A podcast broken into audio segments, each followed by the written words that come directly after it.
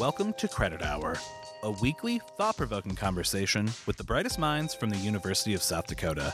They get the credit, we ask the questions. This is Credit Hour. On today's episode, we interview Marissa Cummings, the Director of Native Student Services at USD. Marissa, how's it going this morning? Good, thank you. Well, tell us a little bit about yourself. You are the director of the Native American Cultural Center. Um, for members of our audience who might not be familiar with what uh, that center does, um, just tell us a little bit about it. Yeah, so um, the Native American Cultural Center is um, a building here on campus. It's actually right across from Slagle Hall, um, and it's a separate home like structure um, and it housed it houses Native Student Services. So I'm actually the director of Native Student Services, um, and I am under Kim Greaves and Student Services as as a whole. So I'm part of that department. Um, and what we do is cultural, academic, and social programming for Native students here on campus. Um, I've also facilitated some trainings um, and just overall collaborate with various departments across campus. Um, just to give some background on myself, I'm a graduate of the University of Iowa and my bachelor's degree in American Studies. Um, and then I moved back to the area. I actually lived in Iowa City for 18 years. I moved back to the area in 2012 and took a position with Little Priest Tribal College, um, where I was an administrator. And then I took a position with my tribe as the chief tribal officer, where I oversaw all of our tribal programs um, and our administration. And then I realized I really wanted to get back into higher ed. I really missed working with students. Um, and I came here as the original iCare coordinator for the iCare grant through the Office of uh, Violence Against Women. Um, and then Gene uh, decided to retire. And so um, I just really saw that as an opportunity to engage more with students and really have that one on one contact that I, um, that I really looked forward to. So um, in July, I took the position as Director of Native Student Services. Yeah, I wanted to talk about iCare. I was mm-hmm. I was hoping that was going to come up. What is iCare? And, and like I said, you kind of were there for the start of it and helped really launch that program at USD. What does it do, and why um, is it so kind of critical, I think, important to what we have going on at USD. Right. So iCare is a sexual assault prevention grant, and there was a lot of people involved in the writing of the grant um, before I came on board. Um, but when I came on board, I think that's when you saw a lot more publicity material, the branding of iCare, um, as well as a lot of events that happened across campus. So iCare's goals are to uh, reduce sexual assault and prevent sexual assault on campus, and that's done through a variety of ways. But most importantly, um, it creates a core group of people, which is called the Coordinated Community Response Team. And that core group of people has the ability to cause real institutional change here on campus. And I think we have. I think in the two years since iCare has been going on, we've seen changes here on campus. Um, one of the big things that'll be coming up now, actually, Chelsea Simmons is the new uh, program coordinator for iCare. So we're really excited to have her here. She also has a University of Iowa background, which is awesome. Um, I love South Dakota, but I also love the guys. So um, Chelsea will be doing some really great work with um, with prevention strategies and also um, developing a program um, called Yotes Care, and that program will actually be um, like a bystander intervention program specifically branded to the USD. So we're really excited about that. And that's you know one thing that I think I was unfamiliar with before um, iCare really started to kind of promote sexual assault prevention was bystander intervention mm-hmm. training. Uh, can you explain to our audience what is bystander intervention? Why does it matter? Why is it important? Yeah, so I, I definitely can. I was first exposed to bystander intervention training. Um, my kids go to Sioux City West High School, and my son came home and told me how he was part of a program, um, and it's actually called MVP there, Mentors in Violence Prevention, um, and actually a USD grad. Um, has he has two degrees from the University of South Dakota. Alan Heisterkamp is the one who created and modeled this program. Um, he's a professor at the University of Northern Iowa now, and MVP was designed for athletes and student leaders in high school um, to promote. Uh, basically healthy behaviors and to teach them healthy healthy behaviors and bystander intervention. So my son came home one day talking about eh, eh, intervention techniques and I was like, "What are you talking?" But he was a quarterback of the football team. And so they saw that as a leadership position where we he through teaching him bystander intervention, he would have the ability to teach a lot of his peers. Um, and I really thought that was a great methodology to use.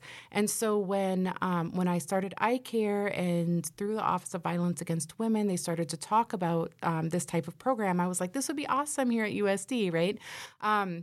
And I think we we all believe that. So basically, there's different intervention techniques, right? So you can, if you see violence happening in front of you, you can like distract the person committing the act of violence. You can intervene directly. Um, you could ask for assistance, like call the police or call for backup. So teaching people different methods so that when they do experience it and see it, it they automatically it goes back to their minds. How can I prevent this from happening? Um, and what strategy am I comfortable using? Using. I think that's really critical too. You know, that's so interesting to me. I jumped back into graduate school this fall, and so I went through a bystander intervention training, and I I found it really informative. I mean, I think mm-hmm. you know a lot of people have been in a situation in their life where something didn't feel right, and I think that was something that was kind of a reoccurring theme in, in our training was, you know, I think a lot of times even good intentioned people they get trapped they get paralyzed a little bit yeah. by the situation they don't know how to handle it um, and they for lack of a better word, they're scared to act. And that's what I thought was novel about this approach is it kind of like takes that into consideration and it, and it shows you a way how, like you said, to distract somebody from the situation or de-escalate the situation or, um, you know, distract the, the, you know, person who might be acting inappropriately for half a second to allow the other person to um, get to a safer situation. I, I just, it was a, it, it was a totally kind of new way for me to look at it and it resonated with me. I mean, I, I, I, thought it was it was something when I was 18, 19 years old, I, I think would have been really valuable right. um, uh, to learn. Um, now you have a new role. You, you, said you're the director of, of Native Student Services. Mm-hmm. Um, what, you know, Gene obviously. Uh, big shoes to fill, obviously, right? and, and, I hate to say that, but it's, no, it's, it's true. So true. um, what how have you kind of taken that into consideration as you approach this job? Um, obviously, you're not you're your own person. You kind of have to put your own stamp, I think, so to speak, a little bit about the programming that the NAC offers and um, the relationships that you're going to build with students. I mean, how have you kind of taken on this role and kind of run with it? Yeah, so I think um, part of the transition for me that was awesome is that I've known Gene for a long time. Um, Gene's daughter, Erin, actually um, received her bachelor's and master's degree from the University of Iowa. And so Erin and I have been very good friends. We call each other sisters for a long time, and also his daughter, Serene. And so um, having that relationship, did did really help with their support um, in transitioning. Um, and obviously, Gene has incredible shoes to fill. He has a, a, lifelong here legacy here in Vermillion. He's done incredible work throughout his career. Um, and Gene is, and he's an elder now. He's a man, and he's a spiritual leader, which um, I'm none of those three things, right? And so it's a very different um, different feel. So um, yeah, and and for me, programming is one of my assets, um, and I think that that was you saw that with iCare. Um, programming is something that comes easily to me, and and I really enjoy doing it. And so we jumped right in with November Native American Heritage Month programming. Um, we had a week of missing and murdered Indigenous women um, awareness, and so that kind of fed into the work I did with iCare. Um, and then we also had a, a round dance. We brought in Red Wing Thomas, who's a Dakota language teacher teacher, and he gave a talk on Dakota language revitalization. Um, we what else did we do? Um, we had events at the uh, at the NAC. We had a harvest dinner for our students. Um, so just a lot of activities that we really wanted to engage. For me, it's important um, actually essential to engage the university community in our events. So um, it is a little different climate here than what I'm used to at the University of Iowa. It is a little more segregated here. Um, and so what I would really like to see is us break down um, those barriers, those intercultural barriers, and really be inclusive of everybody on campus. Um, and the information that we offer at these programs is for everyone. So anything that's advertised publicly is for anyone to attend, and we encourage people to attend. Well, and I think that's really interesting. I mean, eh, talk a little bit about why is it important to kind of cross collaborate. I mean, that that is, I think, the strength, right, of a liberal arts institution is that you have so many you know experts that are, are, experts in their field and they can kind of lend that expertise to others when um, you kind of find those nexus points where subject matters meet. Why is I, I guess that cross collaboration so important um, for your students here at USD? Yeah, so I was really lucky when I came on board to have colleagues that are doing amazing work here on campus, right? So Dr. Boxer with the Native American Studies program, um, her and I developed a really good relationship where a lot of the programming we did was collaborative. Um, we taught students how to make ribbon skirts um, and people may see that as like, I mean, there's so many components to that, right? There's artistic component. The specific skirt that we did was for missing and murdered, and it showed each color of the skirt showed a component of violence that leads to Native women going missing and murdered. Um, but it also taught our students a skill to wear these skirts that are ceremonially worn. Um, so there were so many components to that workshop. And then Elise made it even more awesome. And on a visit day for admissions, she put the skirt on um, one of the balloon. If you saw the different balloon um, I guess Michelle Turner does an amazing job with this. She creates these balloon images. Um, so each department on campus had a balloon image that represented that department. So for Native American Studies, it was a woman. It was a girl with braids, and they put the skirt on um, the image. And so when people saw Native American Studies, that's what they saw. So, and of course, that's collaborating with Michelle and Elise. And um, but uh, when we talk about larger programming too, um, different um, different programs have asked me to come talk to their classes about different subjects, and I'm more than willing to do that. Um, we're collaborating with the Center for Teaching and Learning on two programs um, next semester where we can engage faculty and staff on how to more effectively work with Native American students on campus that will hopefully aid in their retention, right? And their um, actually their retention and their um, success to graduation, right? So those, um, t- for me, I see a lot of this is how can we better create a climate here on campus that will lead to um, higher um, rates of Native American student success that will lead to a really positive experience for Native American students um, and also f- to uh, develop relationships with them as alumni so they'll want to come back and engage in the community here at, at USD. You know, you spoke about um, missing and murdered Indigenous women, mm-hmm. and I think that that is something that I've been proud of. I think USD's efforts on. I think that they've really recognized that as being a pretty troubling issue in, in our society that oftentimes is ignored, frankly. Um, and I, have seen a lot of momentum, I think, of trying to bring awareness to that. I, I don't know if you can speak a little bit about that, the, kind of where it's at. Um, and some of the problems, I guess that that we here in the Upper Plains maybe don't recognize, but really does exist. Right. So um, the issue of Native women um, or Indigenous women becoming missing or being found murdered has really happened um, since contact. Right. It's it's nothing new, um, but what we're seeing now is there's issues with jurisdiction, whether it be state, tribal, and federal jurisdictional issues. There's issues with data data keeping track of the numbers, keeping track of, of the locations. Um, and so, what, who we brought in, one of our speakers was Annita Lucchesi, and Anita has created a database that actually the FBI and the Department of Justice wanted access to, which she spoke to when she was here. Um, but she created a database. So, how do we keep track of where missing, where women are going missing at? Um, what are the issues that lead to them becoming missing or being found murdered? Um, and so, there's there's a lot of um, of efforts here in South Dakota. Um, we know that trafficking is also tied into missing and murdered women. Um, so Sturgis is an area where there's a lot of trafficking that goes on, as well as sometimes hunting seasons. Um, so bringing awareness to that and bringing awareness to what to look for, right? If somebody is in trouble, like when we talked about that bystander training. Um, how can we make sure that people are just safe, right? And that's what we want for everyone. We just want everyone here on campus to be safe. We want everyone in the state to be safe, and um, and we also want to make sure that our um, our Native families are are taken care of in a, within the judicial process in an appropriate way as well. Yeah, you spoke about um, how some of the programming offerings that, that you have, uh, you know, kind of put forth are really designed to try to increase success for Native American students on campus. I thought that was something that was always interesting when we spoke with Gene. Is that he really looked at the NAC as almost like a home away from Absolutely. home.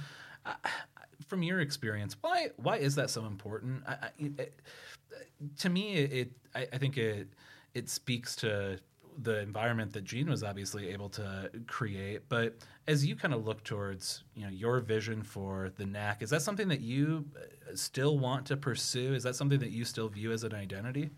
Right. Um, and so cultural centers are not uncommon. At the University of Iowa, we had our Latino Native American Cultural Center, we had an Afro House, Asian Pacific Islander House, LGBTQ House. So, from my perspective, it's very normal because that was my experience as an undergraduate student.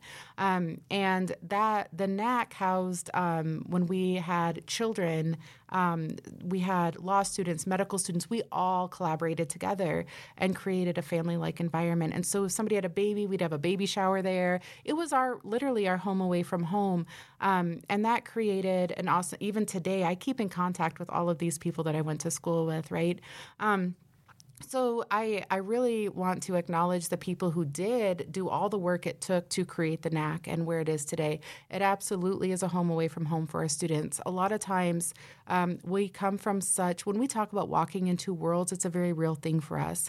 Our mindset, our even especially if we're first language speakers or if we're language speakers, our mindset is very different in our communities than it is in the outside world. The way that we view um, ourselves from the moment we wake up in the morning till the moment we go to bed. And so when we're um, in the outside world, um, and operating um, by the outside world standards, a lot of times we have to just reconnect with who we are, and that's what the NAC is. It's a place for us to reconnect with who we are. It's a it's a place for us to connect with each other, um, and not just for students, for faculty and staff too. Right? Um, it's just really good to have that support mechanism in place, um, and for us, that's a location. It's an actual physical space, and I really um, respect the university for all of their support that they offer for the NAC how important are those friendships, mentorship relationships that you create at a, a college environment? How important are those later on in your professional career? Yeah, absolutely. They're essential, right? I mean, uh, not just um, in terms of the Native community, but all of the community at the university or the institution that you're at. Um, those relationships, for me, have been instrumental, um, both personally in terms of mentorship and professionally in, in terms of my career advancement. So um, I really want our students to have that same experience here, and I, I think they do. So um, one of the things that I think we're taught in a Native community is that as we rise up, we take people with us, right? Um, and then we mentor them and we show them the way and we support them. Um, and uh, like I said, walking into worlds is not easy for us a lot of times. And so being able to um, to vent, being able to strategize, being able to be solution based, and to have someone keep you solution based when you may be kind of down in the dumps, that's really really important. So. Um, yeah, I, I think that the alumni dinner is awesome. I also want to say that that is student led. So that is not us putting that on in Native Student Services, although we support it um, every way that we can. That is the students putting that together, and that shows what an amazing group of students we have here at USD. So I kind of asked this before, but what's next? I mean, what where do you see the NAC going five years from now? What do you hope to have accomplished? I guess I don't know if that's the right way of even looking at it, but it, I, yeah, I'll, I'll, I'll kind of let you run with it. Yeah. So one thing that I um, I envision is us having a better relationship with the tribes across the state. I would really like to see more tribal engagement. Um, one thing that we've we're kind of throwing around ideas because of course it's not just me, right? It's a group of people that all work with Native students. Um, so we have meetings. It's called STAR. And we were talking about um, things like maybe bringing in all of the um, the higher ed people or the advisors at college here on campus and making it like a higher ed day, a tribal higher ed day here at USD. And so um, those people in the departments that, that work for tribes will also be connected here with people um, and also see what opportunities we have at USD because we're always selling, right? Like, I mean, people sell the institution. And so if they have that personal experience or if you know someone that you know is going to help you out, you're more likely to, um, to have a positive experience, right? So um, that's something we've been pondering. Also, um, creating a stronger alumni network where we can develop mentorship programming um, directly with uh, alumni and, and current students. Um, that's um, that's one thing that we've been pondering. Also, um, just having a USD feel. So like right now we have uh, the Lakota invitation, Lak- Lakota Yeah. Nation invitationals going on. LNI's huge, Yeah. um, and actually my tribe plays. We're from Nebraska, but we play in LNI. Um, so uh, Joe Rainboth is there from admissions right now. So he's has a USD booth there, um, and I think that really shows the cross collaboration that we have with various departments on campus, and that's what I want to see built. I want to see us have this um, this internal community here on campus where we know who to go to um, in different departments to support our students the best way we can. You know, the last question we like to ask is maybe a little bit philosophical, and so uh, I'll kind of let you run with it in whatever direction um, you care to. You know, at this point in your life, you've, I think, like you said, had a pretty interesting career. You've worked both in tribal governance. You kind of have transitioned back into higher education. You've worked, I think, in higher education in two kind of totally radically different areas. Um, at this point in your life, what do you know for sure? Nothing. um, I I really don't know anything for sure except that um, except about myself, right? So one thing I know about myself is that I have a complete love for my people, my community, um, and that's a selfless love, right? Um, an unconditional love for our community. Um, I know that I want to see our children flourish, and I want to see our young ones have opportunities um, to to practice our language, to practice our culture, to practice our ceremonies in a way um, where they are free from worrying about persecution or they are free to be their authentic selves. And that's one thing that I um, that I when I look at my own children, I look at my nieces and nephews growing up, I want them to be their authentic selves. I want them to have opportunity and I want them to live a beautiful life. Marissa, thank you so much, and thank you for all your hard work here at USD. Thank you.